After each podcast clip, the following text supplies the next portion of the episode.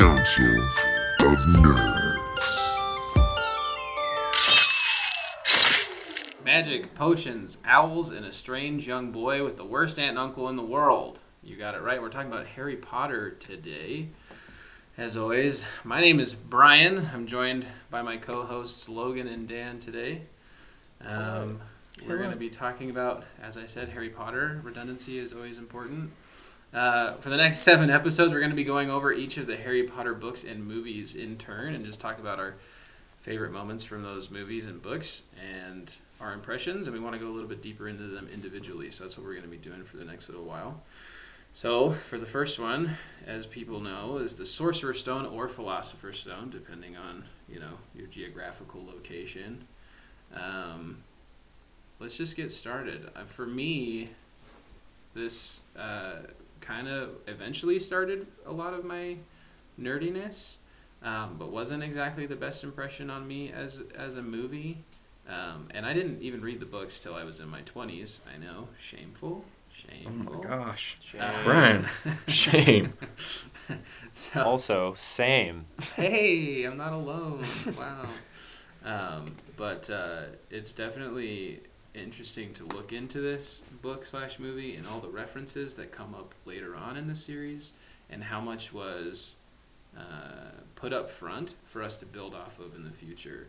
Um, so for the first topic of discussion, did you guys like it or did you not? Like when you first saw the movie or when you first read the book, like were you grabbed right away or was it like me where I was like, okay, cool, thanks for making me go see this movie, mom. I'm gonna go watch Transformers or whatever.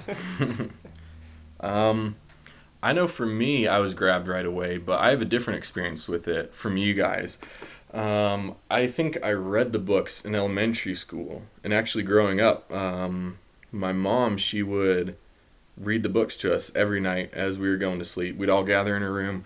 She'd read them. She'd do all her voices and stuff. Um, and then for the movies, she'd take us out of school early on the day they came out so we could go see them. And so No I've always just had like yeah I know. I've always just had like this fascination with Harry Potter because I'm like it got me out of school. It's what I went to sleep as as a kid. Um, and so yeah like it's cool. But like I think no matter when you become a fan of Harry Potter it's cool. If you don't become a fan of Harry Potter that's like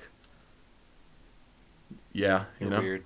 yeah everyone's entitled to their opinion even if you're wrong Well, Even if you're wrong. it's true. Logan, what were Yeah, your I don't re- I don't really remember.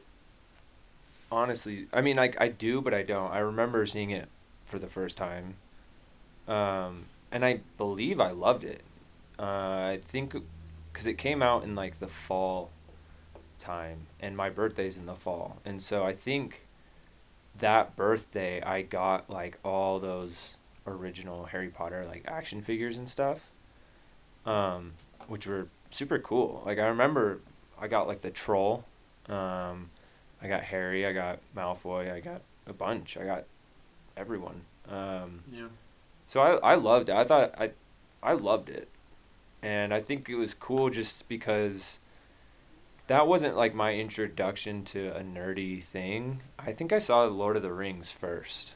Mm. Um, but Harry Potter opened up a more relatable world for me because, I mean, I was six or something like that, six years old. So, I mean, I wasn't 11, but I was still, you know, it was more relatable to like get into Harry Potter as like a normal kid in a normal world where there's just like this other wizarding world. So I think that's why, you know, I liked that so much more. It was more fun. I never read the books as a kid. I didn't my mom didn't read me the books. Um, I just never had a desire. I just didn't like reading that much. I still kind of don't. Um, and I actually read it for the first time like 3 years ago. Um, but I listened to it over audiobook because it's more fun. I was gonna say honesty moment. I've never actually read them. I've listened to Yeah. the dulcet tones of Jim Dale. Aw- Yep. Amazing man. But uh, if I anyone- read like the uh, last chapter of the last book once. this one. Time. just to know how it ends Yeah, I was like, oh, I want to know the difference between the movie and the book, so I read the last chapter. So Well, there you go. Well, Dan, apparently you're the only one with a good mom. Um, just kidding, mom. if you listen to this, uh, what Yeah. not Nope, just My kidding. mom's a saint. Lovely people all the way around. Um, but uh, Dan, I guess this is going to be a more poignant question for you because I wasn't able to do this until after I listened to um, the books and rewatched the movies. But going from a kid who listened to the books all the time and then you finally watch the movie, what moment for you in the movie seemed to be like that's exactly what I thought of when I heard the books? Like, do you have a scene? that like oh that's perfect that's exactly what i thought of as a kid or did you have that experience at all Um, it's hard looking back and trying to remember like how little six, seven, whatever, however old I was, me pictured the Harry Potter movies. Um, but I think something that like I can remember. I don't remember specifics, but I remember I would watch the movie, especially the first one when I was little, and I was never really disappointed in it. Um, Hmm. because you know you always imagine this magical world and i think the movie did a great job of like capturing the atmosphere of that um, my biggest complaint gripe this is across all the harry potter movies is that they didn't include peeves because little six year old me you know there's this poltergeist running around pulling pranks on everyone i was like yeah he's my hero he's my favorite one um, yeah but yeah, I've I've just always loved the movies. Um, they've always made an impression. I think you know actually I think my favorite thing was Hagrid, seeing this Okay. guy who's supposed to be twice the height of everyone else, and then on film they somehow make it happen, and it looks normal, especially for a movie that was made in the early two thousands. Like, it doesn't look weird. It doesn't look janky. Like it looks like oh that guy's actually you know twelve feet tall or something. yeah I think that's good to point out too. Like that movie came out a long time ago, but it still totally holds up. You know what I mean? Like that even though it's, you know, has its differences from the books um and like it's early 2000s, so like getting some of like the CGI stuff going or whatever, it was all new, but it totally holds up.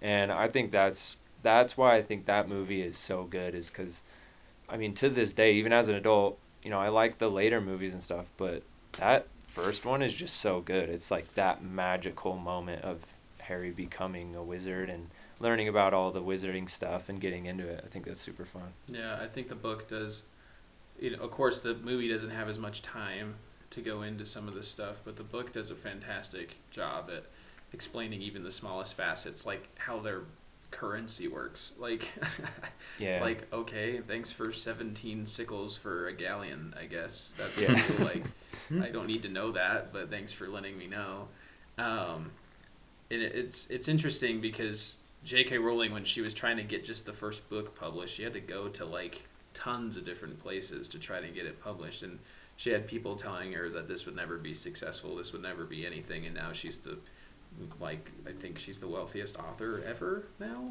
She's Question richer mark? than the Queen of England. wow Is she Uh, really? That's yeah, pretty I impressive. read that once. um, you know, I, I think if it wasn't for her tenacity to get that done and to keep going and never giving up on her thing, I think that ends up bleeding into some of the work with the books and stuff of, you know, never giving up on things and, and Harry keeping going forward. And a lot of characters that just persevere through a lot of different things that happen in the books. But, um, well, Dan, you may not have remembered what your kid self felt like, but what about your adult self? Or what did all of us, as a question for all of us, favorite scene from Harry Potter and the Sorcerer's Ooh. Stone. I gotta think about that one. Um, I've I've known my favorite scene. This is like something recently because it's definitely not the same as it was when I was a kid. Um, I think strangely one of my favorite people in the first book is Neville Longbottom. You know, as a kid, I thought this guy's so annoying. Just let him go to the Chamber of Secrets. Let him do this. Like, why are you? Or not Chamber of Secrets. Sorry. Let him go um, into find the Sorcerer's Stone, whatever like that gauntlet is called let him do that and he blocks them and i think my favorite scene um, now at least is when it gets to the end of the movie and dumbledore's awarding points and he's like harry you're amazing. Here's a million points. Harry or hermione you're amazing. Here's a million points. Ron good job. Here's 20 points.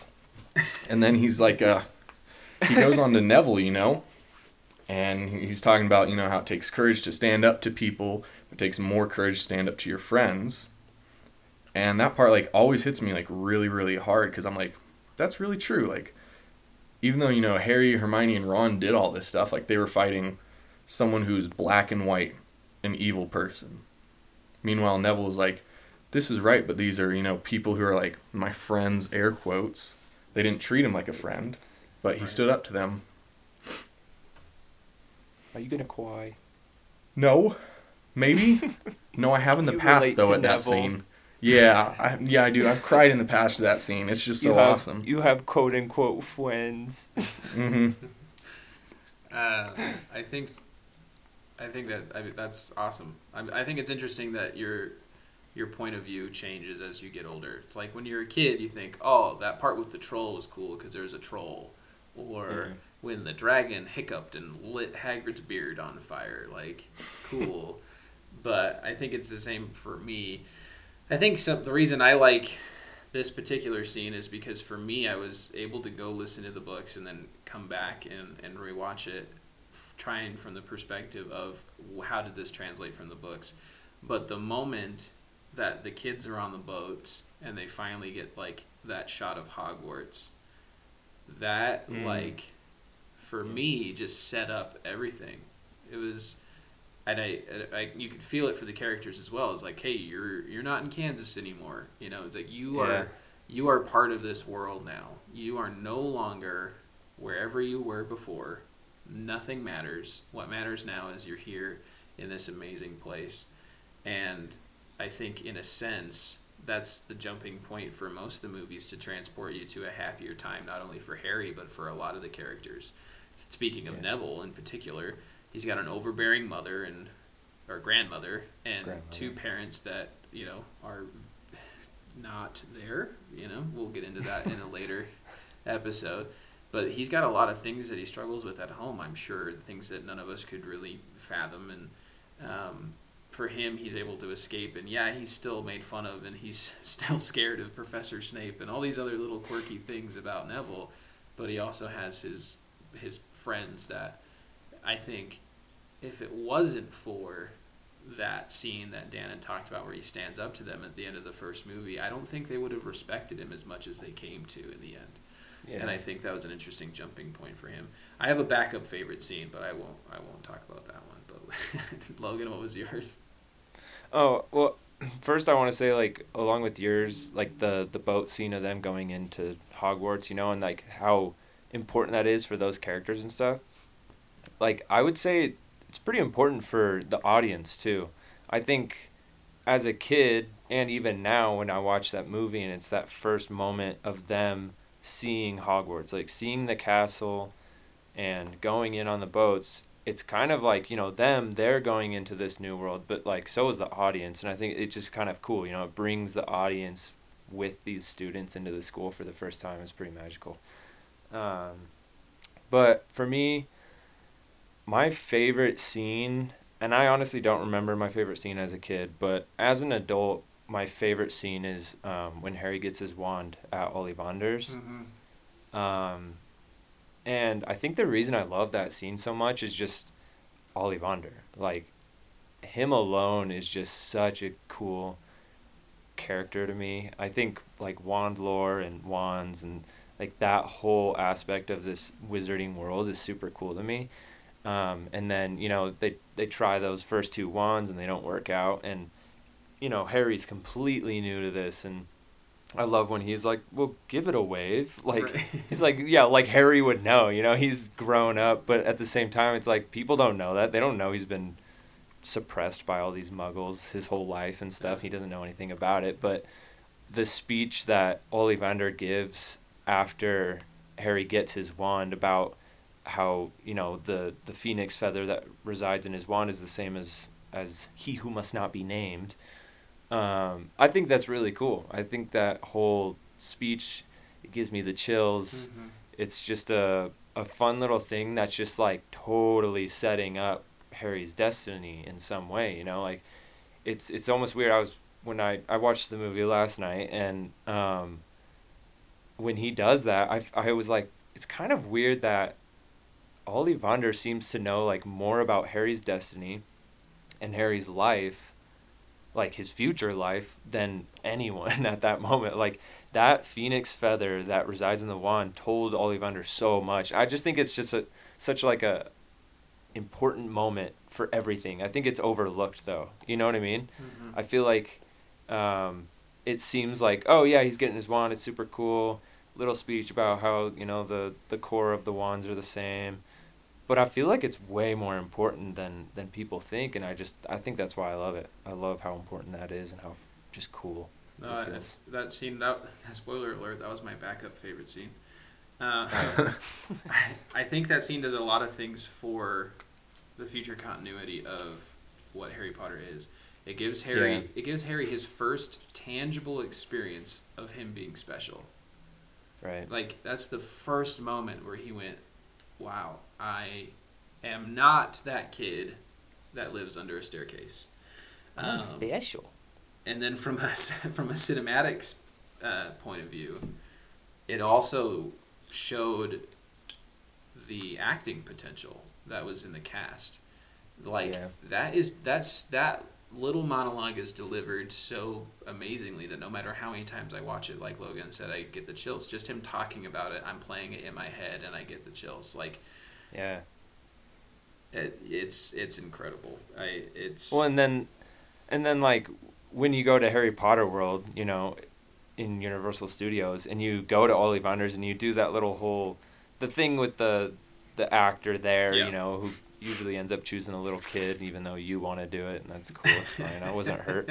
Um, but like you know what I mean? Like even just being there even though I wasn't chosen and stuff like it was still so cool like I was like oh my gosh like am I Harry Potter? Because like this is cool you know? Like I you just relate so much to the movies and I, I I love that it's super fun.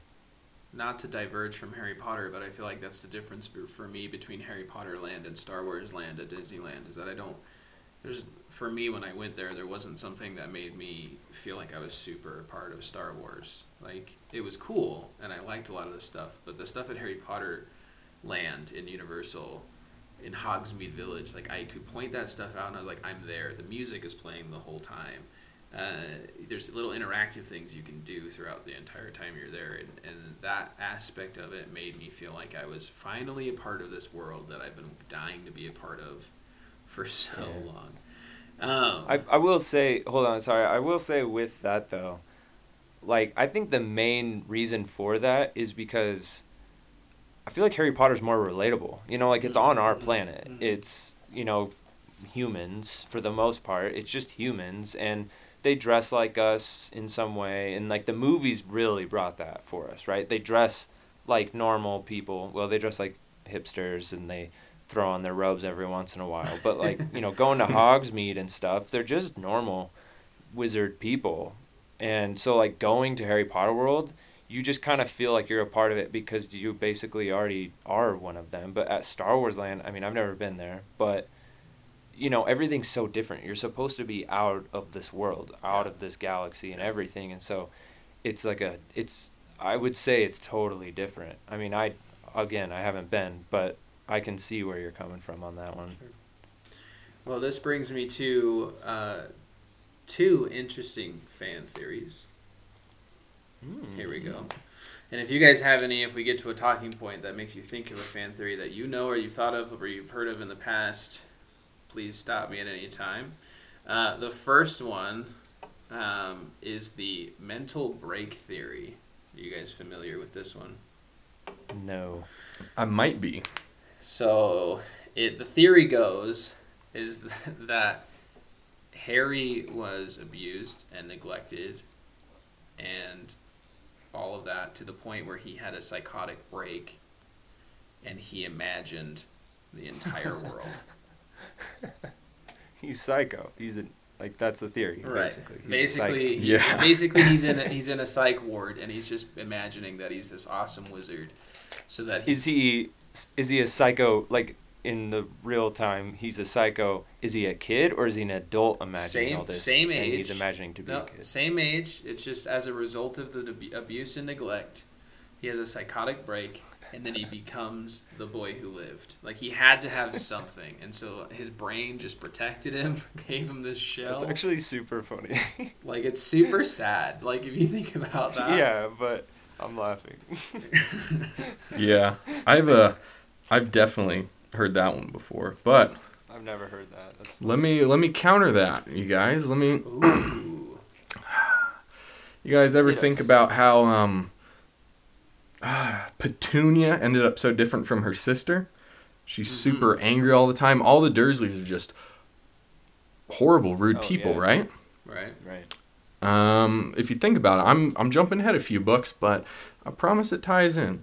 Spoiler. If you think about it, yeah, spoiler alert, last book, they got a Horcrux, right? And they got the little pendant. Um, you know what happens to Ron, right? Right. He goes kind of crazy. He goes from like this really nice dude who likes candy, who likes frogs, who, you know, plays sports, you know, has fun, into this super horrible douchebag because he had a Horcrux living with him. Right. And the theory is that Harry's a Horcrux too, and that's why the Dursleys are horrible people because Horcruxes influence people around them. And so they were influenced by the part of Voldemort's soul that lived within Harry to be horrible, evil people. Yeah. Heard that one. I like that one actually a lot. Because in some ways it humanizes the Dursleys for me and gives them again it gives them an excuse, but like at the same time I want them to have one because I don't want them to think they're that evil. Uh, yeah, because like for me, like, what's why are they so mean? You know what I mean? Like, what's the point? Why are you so mean to an eleven year old kid Right. for no reason? And it's like, when he was a baby, were you were you like bullying him as a baby? Like, I'm not gonna feed him milk today. Uh, only Dudley gets you gets your portion. That's why he's so fat when he's older. But like, I just never got that. So that would be a good theory because they they're so mean for no reason. Yeah, and it doesn't seem like anyone.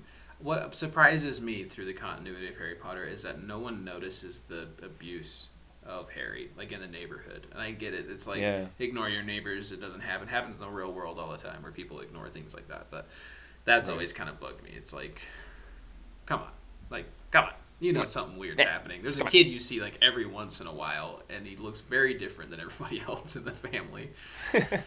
Um, well, look at that. We had a counterpoint. I have one other fan theory. This one actually is very interesting to me. Um, talking. I, I have one too, so it, maybe it's the same one, but I. I all right. Well, here you go with that's yours. I've already cool. said one, so you go ahead. Okay.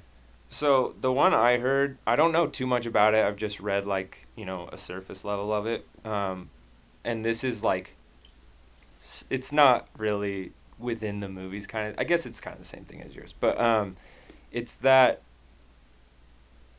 George is the one that, spoiler alert, George is the one that um, continues on in life, correct? Correct. Okay, so George, it, the theory is that George is, uh, grows up to be Willy Wonka. Yes, I. I not Yeah. the not the one I was thinking of, but I love this one. okay, this theory is so cool to me. so, cause like the theory is, cause if you've seen at least the original um, Charlie and the Chocolate Factory, uh, with uh, what's that guy's name, Gene Wilder. Yep. Um, from is that the seventies? Uh, Yeah, something like that, he, yeah. So like Willy Wonka in that movie, um, every he he's always like hard of hearing. Um, his uh, office, everything is like in half. Like Mhm. everything, like if you hit, for example, if he had like a lamp, it would be just half of a lamp, but it would still work. Um, he has, you know, that factory's totally magical. You know, the stuff he's doing in there is, in a way, magical. Uh, he keeps everything secret. Um, you know, just like all these things, and and it relates to like everything being half in his office is because um, Fred died, and so it's like half of George is gone in a way. You know, it's like half of him is gone, and so everything in his office is half. Um, and he, you know, he's missing his ear, which is also like a half being gone, but also his hard of hearing. And so I, I think that theory is really. I don't know if you know more about it, Brian, but Oh, yeah. I think that theory is pretty. Part of it is you know he's a prankster, and literally the Oh, yeah. entire the entire operation of bringing these kids in, he ends up pulling pranks on every single one of them. Like right. one kid gets sucked up into a tube of chocolate. That's not cool, but it's something that George would think was funny. Like, Yeah. Uh, I've also heard that the Oompa Loompas are actually just goblins that he's transfigured and has gotten them to work for him. And like you know, it, it goes kind of in depth. It's it's sad if you think about it that he feels like he's It's really so, sad. so lost that he's missed so much of himself that he can't have a whole of anything. That everything Yeah. he, he owns has to be in halved. Uh, But I mean, that's how twins work. My Yeah. I I'm not a twin. My two of my brothers are they're twins. They're identical twins, and like that's how they work. You know, like they're twins are weird. I'll say it. I know he listens to the podcast and he'll get mad, but but I mean, like they're they're weird. Like the way they.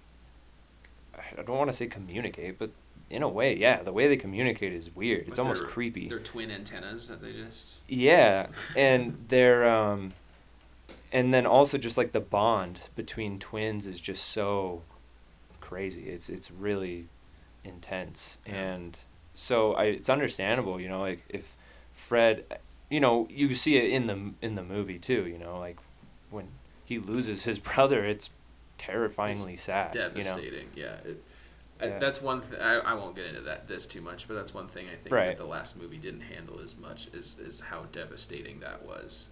Yeah, Um, that should have been handled differently. But Anyway. for the last fan theory that I think we'll go over, and then we'll move on to another subject. Going back to the boat scene, we know in subsequent years going forward that all of the students are transported to the school via the carriages that we later find out in book five that are pulled by Yes. Thestrals, correct? It is book Mhm. five, yes. Um, so it stands to reason somewhat that if every other year the students are transported by a creature to the castle, that in their first year they're transported by a creature as well. If you think about it, all Hagrid does is he gets into the head boat and he says forward. Now, what we know about Hagrid is he doesn't have a lot of magical ability. He wouldn't have the magical prowess or the permission at that point to propel all those boats across the, the lake. But there is a particular creature that is only mentioned in the books that lives in the lake that would have the capacity to bring the boats across that Hagrid could have trained to transport the students. Any guesses? I forgot the name of the creature. Giant squid? The giant squid. If you think about I think it's in book four. Colin Creevey's younger brother, can't remember his name, falls out of the boat in his first year as he's coming across. And the tentacle of the giant squid immediately puts him back in the boat. Now that could just be crazy random happenstance, or if you go with the theory, the squid's already there, and he's just putting the kid back in the boat and he pulls it along like he was doing the whole other time. I, it's something that what's interesting is that the squid is one of the first things that J.K. Rowling ever came up with. There's a concept book that was sold at an auction, and one of the first things that she ever wrote up was that there was a giant squid in the lake next to Hogwarts. And so it seemed like it was something that was important to her, and then it just kind of never came to much. Like kids just kind of fed it bread in random moments in the book and stuff like that. But I thought it was a very interesting theory of these students are always transported by magical creatures that you can't see, like whether like unless it's certain circumstances. Thestrals, unless you've seen the dead, you can't see them. And the squid at night, hard to see probably under the water. I thought it was an interesting theory. When I first heard it, I was a bit floored, but I thought it Well, was cool. that also for me raises the question: Why? Like, why are they always uh, brought to school by these creatures that they can't see? Why? Why does that matter? Why can't they see them all the time? You know what I mean? Oh, that's an interesting thought. Maybe they maybe there's an aspect of trust for the students. If you think about it, you're being transported by things that you can't see, and then you know there's magic. But on your first year, you know you have very little exposure to magic for some of the students. Maybe it's a trust thing. I don't know. It's an interesting thought. I think maybe because you know Hagrid, he's not allowed to practice magic, right? I mean, he does it Well, anyway um, throughout the books, but not really to an extent. Um, and so, like, I feel like these magical creatures are like, we know Hagrid had that obsession when he was younger, but especially since losing his wand, these magical creatures are like the only way that he can legally like influence with magic now is through Fluffy the three-headed dog, or through dragons, or through thestrals, or through the um, You what were we it. just talking about? Giant Squid, giant squid. There we go. Oh my gosh, it's like, it's like uh, those are his only like real ties of influence with the uh, wizarding world, and so like he likes to use those a lot because, I mean, we can see you know especially with Filch too, him being spoiler alert, you know not the most magically gifted at all, like he's willing to take a crap job at the school where all he does is clean up after these magical incidents, have magic rubbed in his face just so he can be surrounded by magic.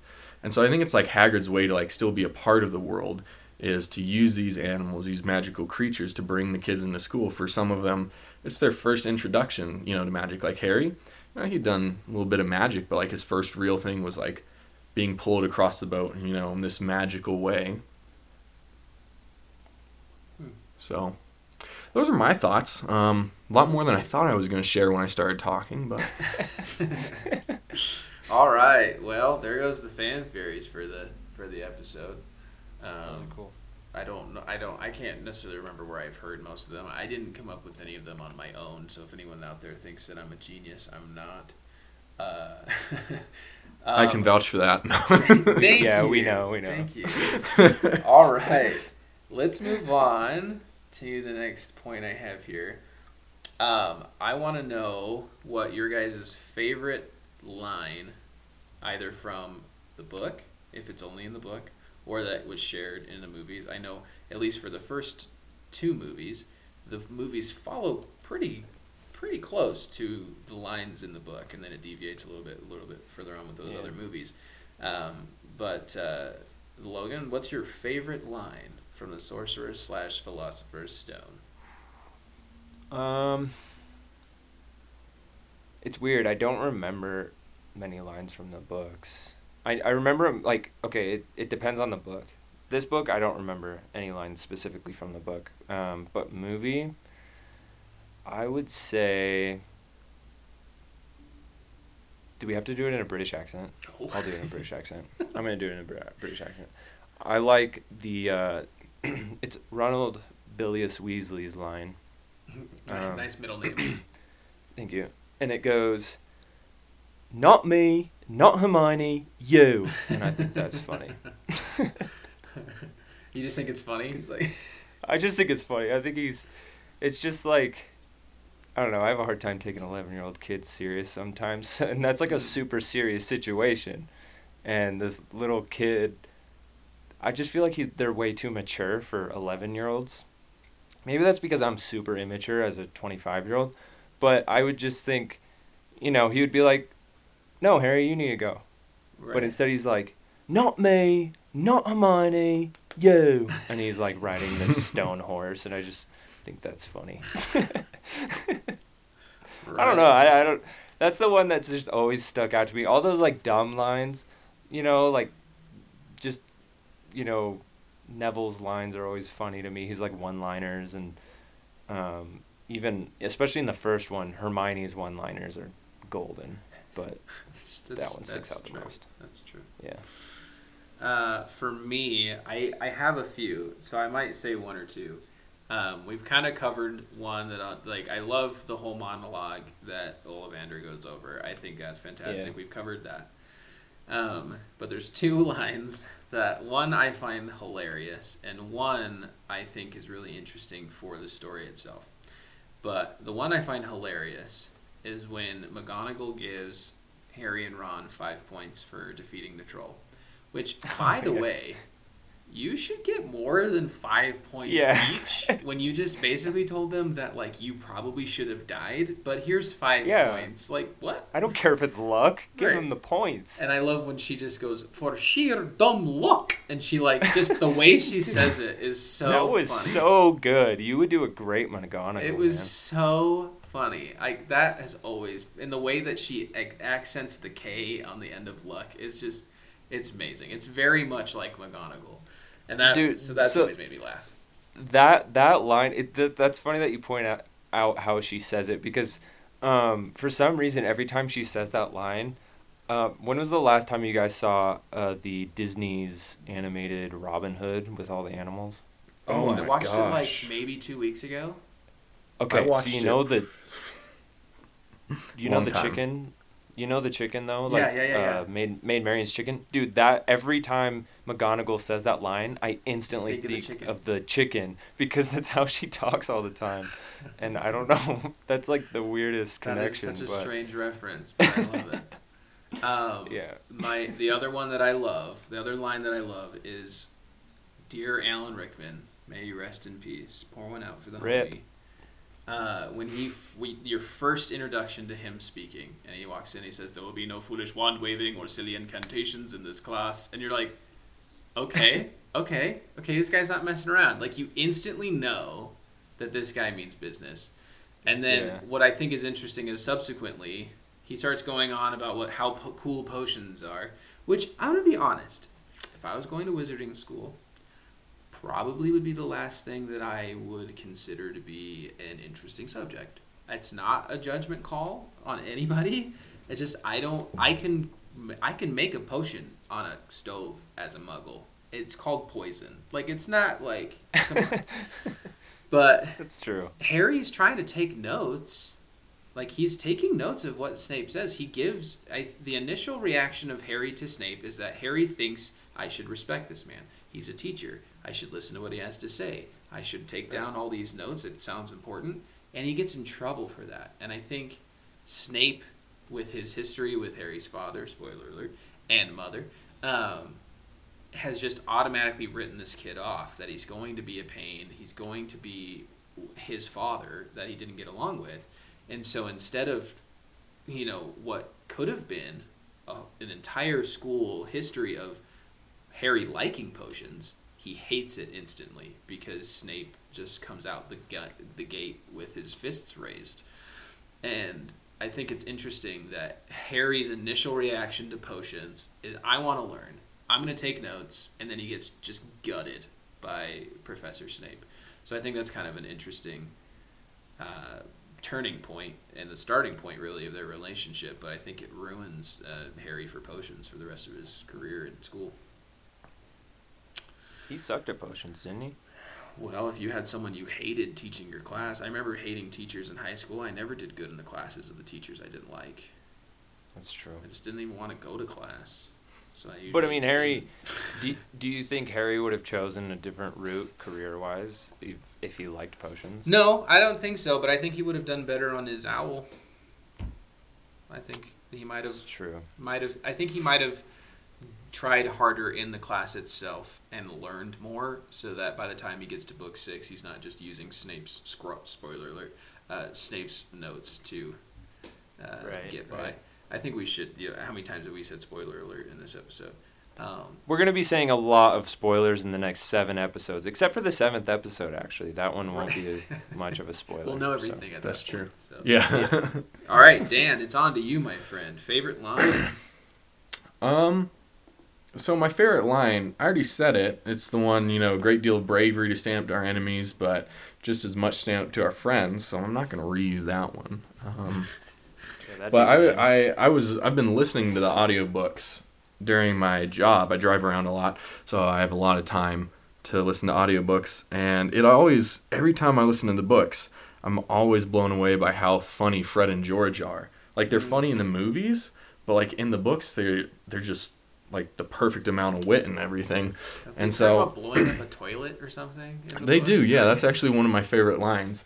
Um, but I think my favorite one from them that's, I think it's left out of the movie. Maybe it's in like an extended edition. But it's Christmas. They all get their sweaters. Harry puts his on. Ron doesn't want to put his on. And in walks Fred and George.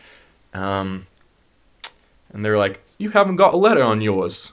I suppose she thinks you don't forgot forget your name. But we're not stupid. We know we're called Gred and Forge. And I just thought that was Yeah. so funny. Like like it's so stupid, but like they just do that all the time. They just make those stupid one-liners. And I think like especially reading that as a kid, you know, having like that dumb humor, I was like I like that a lot. And so I feel like that influenced me a lot. But uh, yeah, the toilet one is is great too. There's Love just so many good lines. Yeah, there's so many good lines like Dumbledore's socks and everything, talking about like that's his greatest desire. Mm-hmm. Dude, speaking of um, friend George, though, another great line that's in both the movies and the books, sorry, movie and book, is um, right before they go through the the pillar at um, King's Cross Station nine, for platform nine and three quarters, and um, they like try and confuse their mom Yeah. on who they are, and then they're just like, honestly, woman, you call yourself our mother. I think that one's hilarious. yeah. I'm only joking. I am Fred. Like I would kill Yeah. that kid. I would kill yeah, him. dude. Like You know, Mrs. Weasley has just got like the best patience yeah. in the entire history of time because those kids, man. fun fun fact about Fred and George, their names they're named Fred and George F and G. Uh, Molly's brothers were named Fabian and Gideon Prewett. They were part of the uh, First Order of the Phoenix during the First Wizard- Wizarding War. They're referenced by Mad Eye Moody when he's showing Harry the picture of the original Order. Um, Oh, that's right. and it's he's, he talks about them and says they fought like lions and it took six death eaters to take them down and they did die but when you find that out it brings so much more weight to molly Yeah. being scared of her family getting involved with the order again because she lost her brothers last time so Yeah. she can only imagine and they were gifted wizards that you know went down fighting but she can only imagine what's going to happen to her kids and things like that. So, I, I but that's the interesting orig- origin. The sorry, words are hard. Um, Eh, the, eh, eh. the interesting origin of the the Fred and George, at least the F and the G for for those names. Because the the Weasleys named even Ron's middle name Bilius is is that Molly's brother or is that um, Arthur's brother? Uh, they only they always call him Uncle Bilius, but I don't. I think he's a Weasley, okay. so I think it's Okay. it's either their I think it's their great uncle. So I think it's Arthur's uncle because they talk they talk about. I think he was Myrtle's husband. If you remember their aunt Myrtle. Oh. So I Yeah. think that it was her husband because they talk about how if if he was still with us and all this stuff, and he's like they're like and they reference how Myrtle would have tried to get him to stay quiet or whatever. But so I think Oh yeah. I think right. that's the relation there. Um, I, I hopefully we don't end on this sad note, but I want to talk about the least favorite, either adaptation, least favorite moment, least favorite line, whatever it is that when you watch this movie just doesn't click with you, doesn't mesh, whatever it is. I'll start it off. For me, Dean Thomas really bothers me, the way they handled him. This Wait, in the for- movie yeah, in or the movie, like- in the movie. Oh, okay. And I, I was gonna talk about peeves, but Dan brought that up, and I, I'll let him talk about that a little bit more if he wants to. But the character of Dean Thomas, uh, he is, for all intents and purposes, a Muggle-born. His mom's a Muggle. He has no idea who his dad is, but he was raised in the Muggle world. He's a soccer fan. There's huge moments in the book talking about how he put up these soccer posters and like Seamus Oh, and yeah. Ron make fun of him. They're like they don't even move Yeah. around. Like what are you doing? But in the movie, he looks over at Neville when Neville gets his Remembrall and he goes, Neville called himself a Remembrall. Like, dude, you wouldn't know what that is. you would have no idea. Like, what are you doing? Sit down. Like, what are you like? I was so That's irritated. nitpicky. I was I so mad. I was I was so heated. And I was I was watching it with my wife, and my wife's like, "You really need to calm down about this Dean Thomas thing." I'm like, "No, this is important because for me, Dean and a lot of the students are way bigger characters in the book, in all the books, because they have she had more time to go into it than the movies had with a lot of those characters, which I totally get. Right. But Dean is a huge wrench in the plans of Harry trying to do some stuff romantically that goes on later. He ends up being part of the Quidditch mm-hmm. team at one point. He's always been Seamus's best friend, and he's been someone that Harry can trust for a long time. And he becomes important in the seventh book as well. And I, he was just, I've always liked Dean and Seamus. And I think they did Seamus really, really well with the first book. Basically, all I did was blow himself up constantly. But Right. um, but Dean, I, I for me, mishandled, and that's okay. I'm being nitpicky. But when you love something as much as I do, like Harry Potter, I guess you have to be nitpicky. So That's true. That's true. Danielson, Uh, it's hard to to decide. Um, I was thinking about one, and I think the part that has always bothered me the most and it's more prevalent in the book than it is in the movie. But it's when Hagrid takes Harry to King's Cross Station. And he's like, okay, here are your tickets. Good luck. And like, he doesn't tell him anything. Like, would it be that hard just to say, like, oh, just walk into that pillar? Just do that. right in between there, just do that. It's totally fine. And like, Harry was thinking he was like on, he was getting pranked or something. Like, he was like, oh man, this isn't true. And like, it's so, like, He could be in fun. Ugh. like Where's- yeah where's like Ashton and i get that that's like harry potter or hagrid's like character is like he's kind of forgetful sometimes Mm-hmm. um and I, i've heard a theory about that about why he's forgetful we'll talk i'll talk about that at a different um, episode but it Look- just it just that. bothers me so much that like that's just common sense like hagrid knows better than anyone harry was raised by muggles because he dropped him off at the muggles Yeah. place he knows that there's no way harry's gonna in any world anyone ever would just be like you know what i bet if i run into this solid looking brick pillar i'll find the train i'm looking for like it's just it's just so funny i mean without it he never would have met ron and so it's necessary Right. But- it's a plot mechanic. But Yeah, to go yeah. along with what you said about Harry, Hagrid should have known because of how he dropped off Harry at the at the Dursleys. Why is Hagrid surprised that Harry doesn't know who he is? Mm-hmm. Like, why, Yeah. how can you be? You literally had a whole conversation with McGonagall and Dumbledore about how these are the worst Muggles imaginable. Why on earth would you think they'd just be like, "Hey, you're a wizard, bro"? Like, no, like his his complete and utter shock. I I never. It's like he on. also just like knocks down that door. It's like, dude, you can knock. You know, that is he was trying to Logan. Gosh, he's just pretty Knocked swole you know really hard. he's just he's like knock oops Mr. Logan, please. All right, this one actually came up, and it's been bothering me a lot lately, because I read or I listened to the uh, first book like, I think it was like a month ago, um, but Neville's involvement is not how it should be in the movies, Mhm. and that drives me crazy because Neville. I mean, like Dan and also you, Brian, you both pointed at it. Like, Neville's like really important. He's a really important character in the whole story, the whole series of Harry Potter. Yep. Um, and I get like, you know, in movies you don't have as much time to tell certain stories and stuff like that. But with how important Neville is, especially even in the first book, you know, the stuff he does in the first book really is it's super important to how the story moves in that book.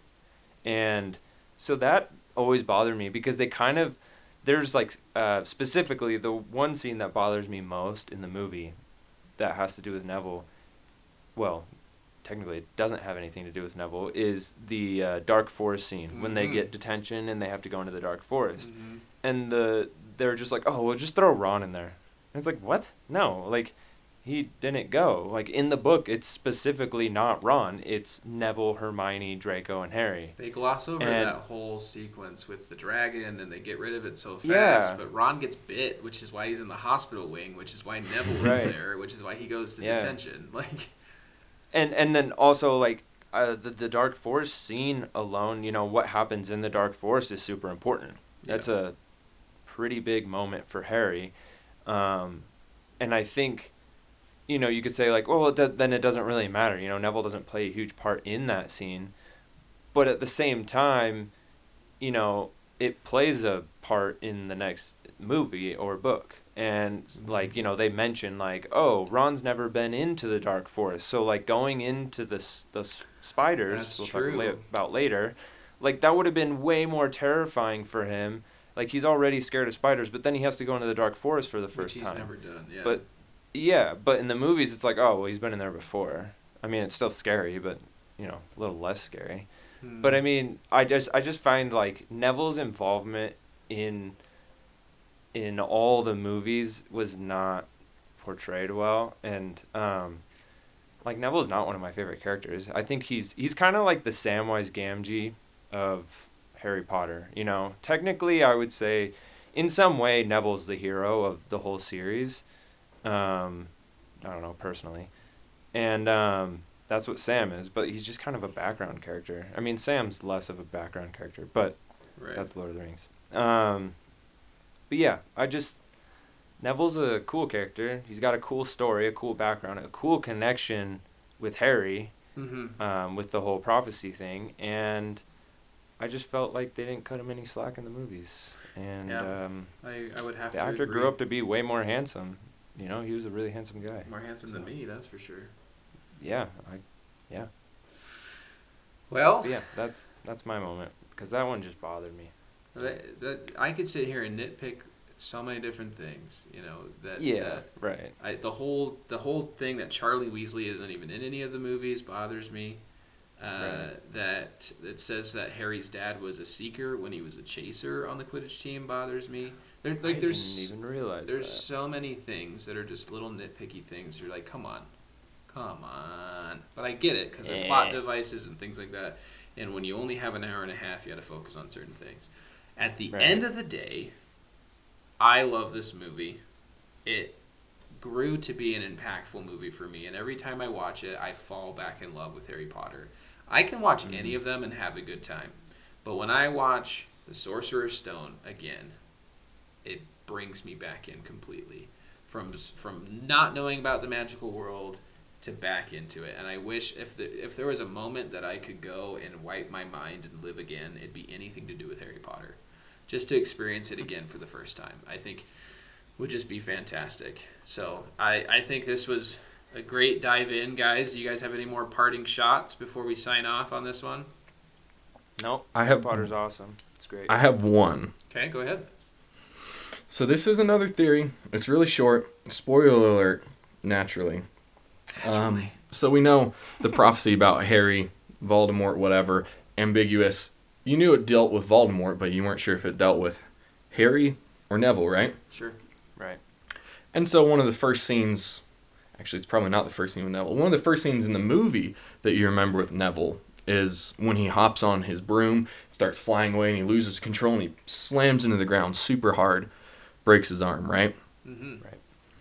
Wrist. And um, I was reading up on this, and the same thing happens later in the book to Harry. Professor Quirrell, you know, Voldemort makes Professor Quirrell use his magic to attack Harry on the broom, try to get him thrown off and killed. And so the theory is that Professor Quirrell is the reason that Neville crashed his broom because he was trying to kill him just so Voldemort could cover all of his bases. Mm.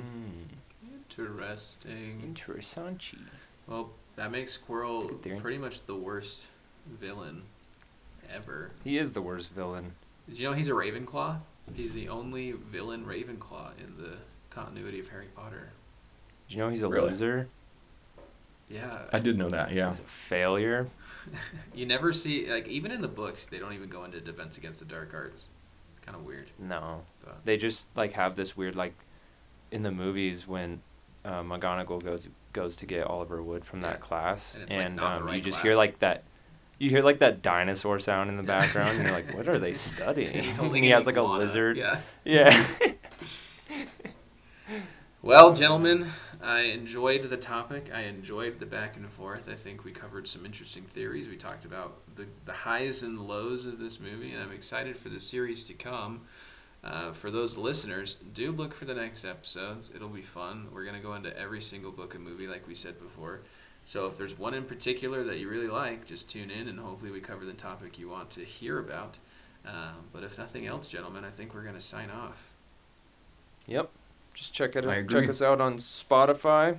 We're also on YouTube, um, and then also on the site Anchor.